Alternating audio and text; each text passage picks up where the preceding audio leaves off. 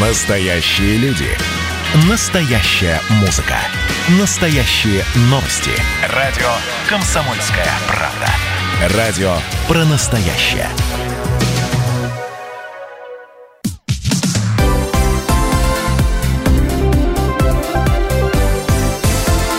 Крайности.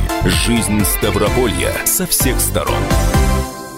7 августа на дворе, пятница. Здравствуйте, все. Прямой эфир радиостанции «Комсомольская правда». Продолжает программа «Крайности». В студии Анна Ивершин. И Валерий Беликов. Сегодня в программе расскажем о новом оборудовании для лечения ковид и о снятии карантина на Ставрополе, то есть вообще о ситуации с коронавирусом. Да, и до молодежного форума «Машук» 2020 остается три дня. Об этом тоже расскажем в третьей части программы. Крайности. Итак, за прошедшие сутки на Ставрополе подтвердились 104 новых случая заражения коронавирусной инфекцией. Общее число инфицированных в крае на сегодня уже достигло 9 тысяч человек, если уж совсем придирчиво и точно, 8 999.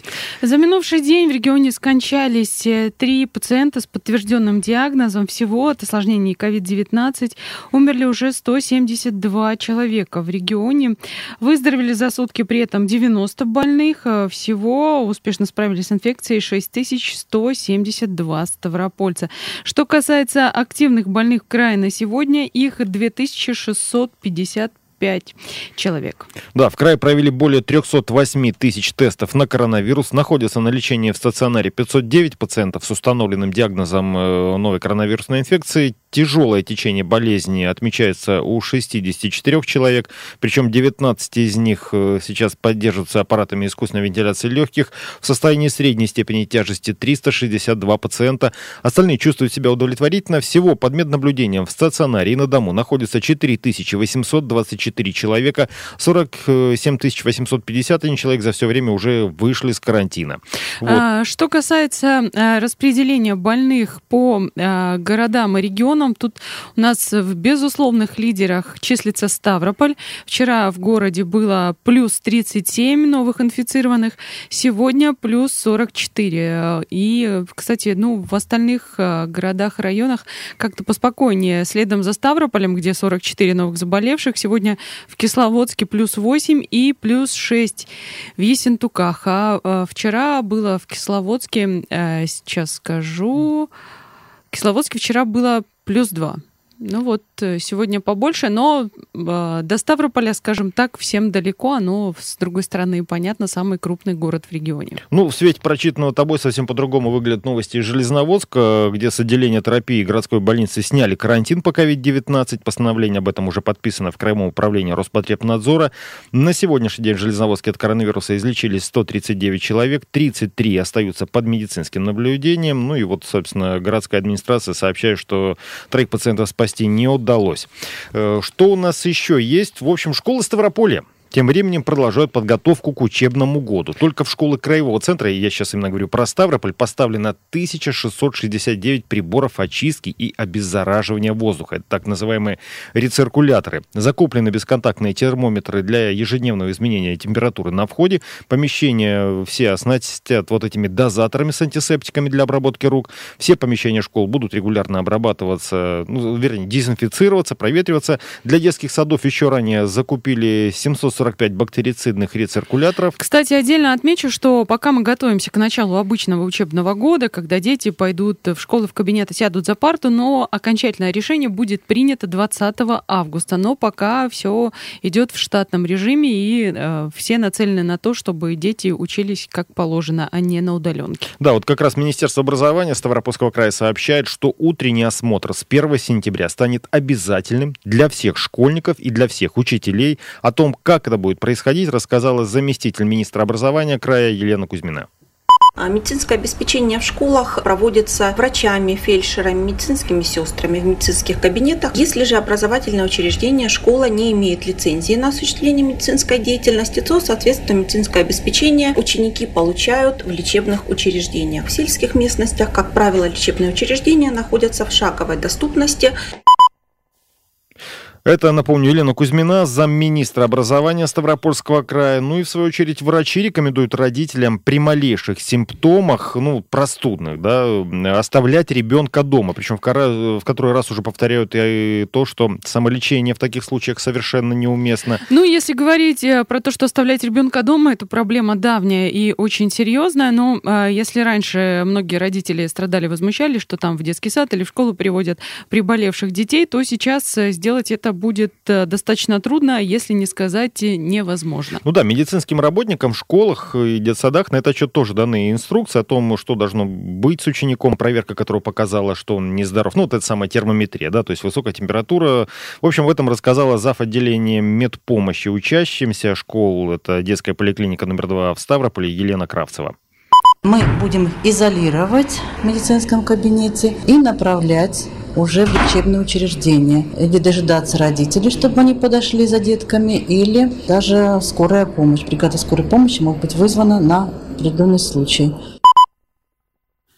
Елена Кравцева, это, напомню, зав. отделения медицинской помощи учащимся школ детской поликлиники номер два в Ставрополе. Но все это более чем оправдано, на мой взгляд, поскольку задача в том, чтобы дети учились, учились нормально, и в том, чтобы происходило это безопасно, потому что в данном случае, как только ребенок больной попал в школу, да, это может быть, если не вся школа на карантине, то как минимум целый класс, и ситуация не самая лучшая. То есть по две недели э, дети будут выпадать, и лучше этого не допустить, и это все будет разноситься по школе. Задача в том, чтобы этого не допустить. Именно для этого а, будет организована постоянная обработка, проветривание, будут а, обрабатываться все поверхности, ручки, вплоть до спусковых а, кнопок на бачках унитазов в школах, то есть там, где в те места, к которым прикасаются просто все.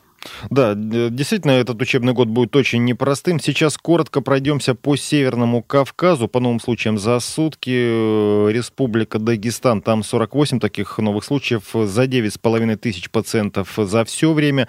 Почти 8600 это выздоровели и 451 смертельный исход с начала эпидситуации в республике. Что касается Северной Осетии, там 7 новых случаев, 4600, чуть больше это всего заболевших.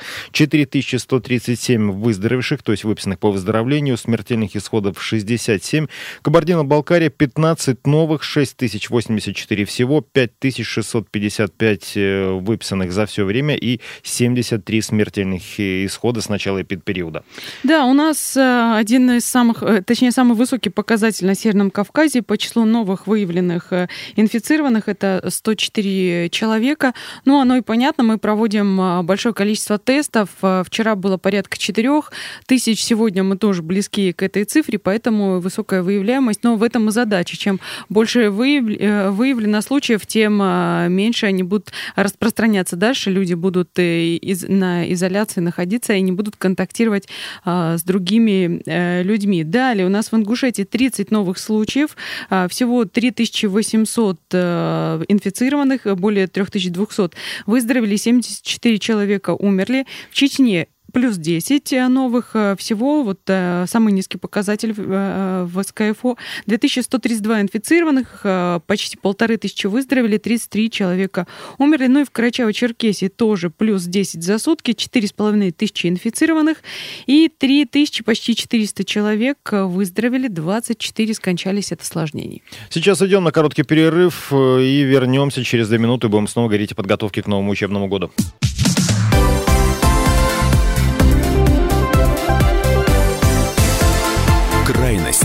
Жизнь Ставрополья со всех сторон. Анна Ивершин в студии. И Валерий Беликов. Продолжаем рассказывать о ситуации с распространением коронавирусной инфекции в Ставропольском крае, подготовки в этих условиях к новому учебному году. Ну, здесь немножко отвлекусь. Мы закончили первую часть статистикой по Северному Кавказу, и как раз новость, ну, такая уже и, не, не сказать, что прямо свежегорячая. Карантин в Карачаево-Черкесии объявлять не планируют. Ранее об этом сообщил глава республики Рашид Тимрезов, комментируя информацию о якобы закрытии республики на карантин в связи со второй волной э, коронавирусной инфекции информации. Он отметил, что э, распространяется недостоверная информация, подобных планов у правительства республики нет. Ну, главное, чтобы незапланированный карантин не состоялся. Иногда наши планы расходятся с тем, что случается в реальности. Ну, в общем, э, Рашид Тимиризов хотел сказать, что все то, что сейчас распространяется, это слухи. А да. дальше уж там, э, если что-то случится, то садиться на карантин будем все вместе, я так полагаю. Вернемся в Ставропольский край. Опять-таки подготовка к новому учебному году у нас на повестке. Ну, собственно, через две недели станет уже точно известно 20 августа, как все у нас будет происходить. Пока что первичные планы такие, что даже линейки могут состояться торжественные по этому поводу. Правда, раздельные. Вот самое необычное, кстати, о раздельном. Самое такое необычное нововведение этого учебного года, это, конечно, разобщенное расписание уроков, о котором в Роспотребнадзоре говорили еще перед летними каникулами. Собственно, замысел этот никуда не делся. А вот как он будет реализовываться на практике, рассказала начальник отдела общеобразования Краевого Минобра Ольга Чубова. Если в школе два входа, да, одни дети в 8 утра заходят в один вход, другие в другой вход. Третьи подходят в 8.15, возможно, 8.30. И звонки, естественно, поменяются э, время звонков для каждого класса. Плюс еще такая ситуация, то есть все дети, они будут находиться только в своих кабинетах. Вот в старшей школе они не будут перемещаться. Максимум, куда они будут перемещаться, это физкультура, химия, физика, когда лабораторные работы. Остальное все время учителя будут ходить к ним. Ольга Чубова, напомню, это начальник отдела общего образования Краевого мини- Министерства образования. Ну вот, собственно, только э, немножко тревожат перемены. Не будут же сидеть в кабинете. Меня не тревожат перемены. Если они хотят составить расписание таким образом, что у одних э, начинаются уроки в 8, у других 8.15, у третьих 8.30, то, соответственно, перемены у них не будут совпадать. Меня э, больше волнует другой вопрос. Э, допустим, начальную школу можно развести в этом смысле, поскольку они работают с одним учителем. Как Э, быть со старшими классами, я понимаю, что каждый класс можно посадить в отдельный кабинет, и к ним будут приходить учителя. Но как будут делить учителей, если уроки будут начинаться в разное время? Допустим, один учитель биологии ведет урок в шестом классе, который начинается в 8.15 и заканчивается в условных 9 часов.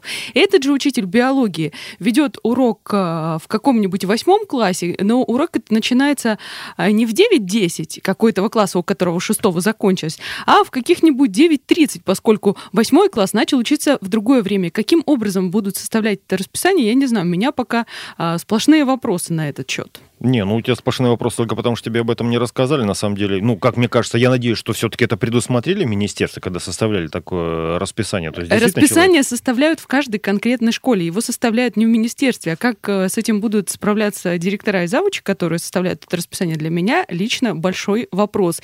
И мне кажется, это вообще что-то из разряда фантастики. Как ну, все посмотрим. будет происходить, узнаем по их трясущимся руками дергающемуся левому глазу. Вот буквально через какие-то считанные недели сначала началом учебного года. Так, на Ставрополье у нас, ну, собственно, как по всей стране, завершается дополнительный период сдачи ЕГЭ. Завтра, это 8 августа, уже ученики сдадут последний экзамен, начнут подавать в вузы, в вузы документы на поступление. Э, вчера 14 ставропольских школьников сдавали математику, обществознание, химию, физику и иностранный язык. О том, как проходит ЕГЭ в дополнительный период и кто стал его участником, рассказала начальник отдела общего образования Краевого Минобра Ольга Чубова. Это ребята, которые по уважительным причинам не смогли принять участие в основном этапе или же досрочно завершили экзамен также в основной этап. Организована работа 9 пунктов проведения экзаменов. На пунктах проведения экзаменов соблюдены все меры безопасности в соответствии с требованиями Роспотребнадзора и с учетом эпидситуации.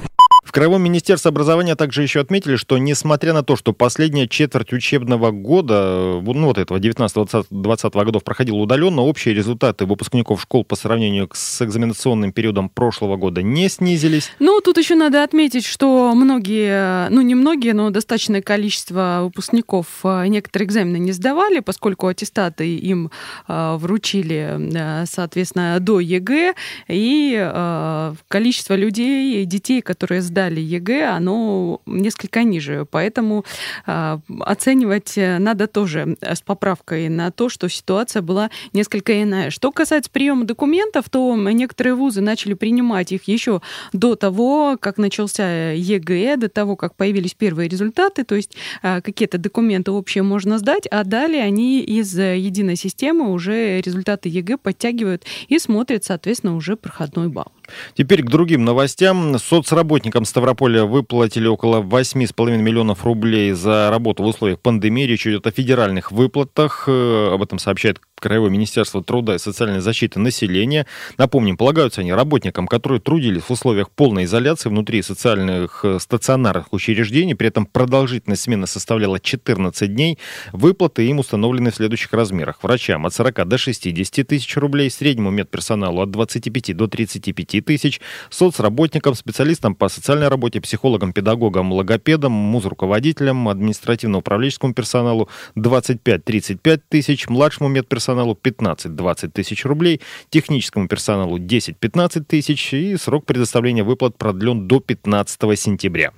Кроме того, Ставропольскому краю выделено еще около 9,5 миллионов рублей на оплату отпусков и выплату компенсации за неиспользованные отпуска работникам вот таких же точно стационарных организаций социального обслуживания, которым предоставлялись выплаты стимулирующего характера за особые условия труда вот в условиях пандемии. А, да, Федеральное медико-биологическое агентство получило патент на а, отечественный препарат лейтрогин. Это уже вернемся к ситуации с коронавирусом, его лечением и прочим. Это самый препарат, а, препарат а, помогает предотвращать и смягчать осложнения от коронавируса. Как мы знаем, а, самым распространенным осложнением является развитие пневмонии, но в том числе также отмечали, что у некоторых больных было осложнение коронавируса коронавирус давал осложнения на печень, и вообще еще не очень хорошо изучено, как э, он действует на другие органы, особенно если у человека там ряд сопутствующих каких-то заболеваний. Вот, собственно, как сообщает официальный сайт э, ФМБА, э, главная особенность препарата в том, что это первый единственный до сих пор в мире препарат, который вышел вообще в практическую медицину. Ну, о первых успехах применения рассказал главный врач городской клинической больницы Москвы Алексей Малинкин. Именно там проходили клинические испытания. Нормализуется состояние буквально там через 4-5 дней приема препарата. Мы наблюдаем улучшение самочувствия пациентов, э, появление аппетита, нормализацию температуры.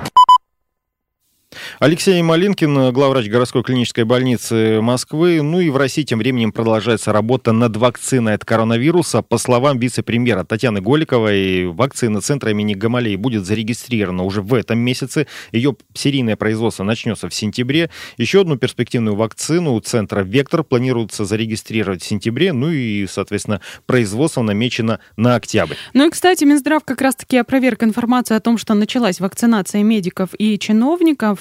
Ранее агентство Bloomberg сообщило о том, что а, людей из группы риска, медиков, э, сотрудников городских служб в Москве уже начали э, прививать вот этой самой вакциной Центра Гамалей, которая прошла испытание. Минздрав это опроверг, поскольку любая вакцинация начинается только после того, как э, препарат или вакцина зарегистрированы. Она, вакцина, еще это пока не зарегистрирована. Что касается той вакцины, которую разрабатывает Центр Вектор, мы рассказывали о том, что в первом этапе клинических испытаний там участвуют пятеро человек, их прививают по очереди, то есть там а, с интервалом в трое суток. А, и будут, будет еще вторая группа добровольцев, уже а, в несколько десятков человек, которые примут участие в последующем этапе клинических испытаний, то есть уже более широкая группа и более показательны будут результаты этих самых клинических исследований. Сейчас идем на короткий перерыв, реклама, новости, и потом будем говорить о подготовке к молодежному форуму «Машук» в Пятигорске. Обещал, не позвонил. Или ошибаюсь я Где-то шлялся, пиво пил. По друзьям таскаешься Обещал, не давал. Как светок и листики Грош цена твоим словам. И такой софистике. А у меня все отлично Просто все отлично человек-привычка, это я.